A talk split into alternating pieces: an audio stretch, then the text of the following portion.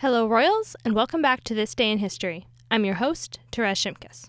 For today's episode, we're going to be talking about a rather astonishing fact concerning a famous American that I only just recently discovered. That American is Walt Disney, who began to serve as an informer for the FBI on this day in 1940. Disney was eventually promoted to a full special agent and would continue his service in the FBI until his death in 1966.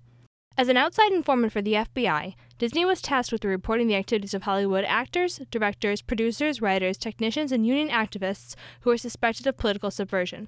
Keeping in mind that the year was 1940, the subversive political ideology of the time was, of course, communism, which was on the rise pretty much everywhere in the world while American officials fervently sought to keep it from infecting society.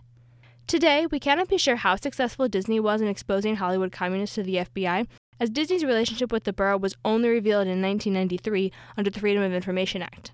Over 570 pages relating to Disney's relationship with the FBI were also released, although many significant details were blacked out, which still leaves much of Disney's role with the FBI a mystery.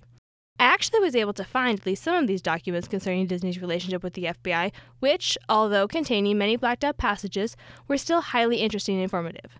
For instance, I was able to read a letter sent by J. Edgar Hoover to Walt Disney congratulating him on receiving the Milestone Award of the Screen Producers Guild and Disney's cordial response.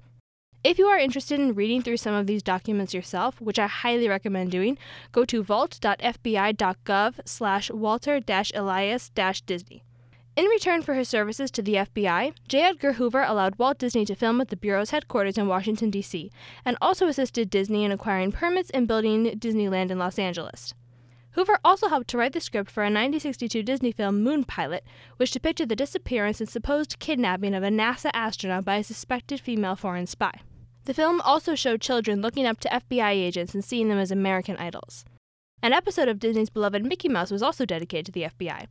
This episode follows the adventures of Dirk Metzger, son of a Marine Corps colonel, as he meets J. Edgar Hoover, gets his fingerprints taken, and watches FBI agents shoot at a fake babyface Nelson. Before the episode could be made, however, the FBI sent Disney three pages of revisions to the script, which really gives us a sense of how symbiotic the relationship between Disney and the Bureau was. For those who are wondering, there does not seem to be any evidence that J. Edgar Hoover and the FBI exercised any influence over any classic Disney films. I was really excited to cover this today because I always find the relationships between historical figures to be extremely fascinating, especially when those relationships have been obscured for years. And keep in mind that we do not yet know everything that Walt Disney did for the FBI and perhaps never will. I can't help but wonder what other surprising historical relationships we know nothing or almost nothing about. I also can't help but wonder if the discovery of some of these relationships would radically change our view of certain historical figures. Just some food for thought, but anyway, that's all for today, Royals.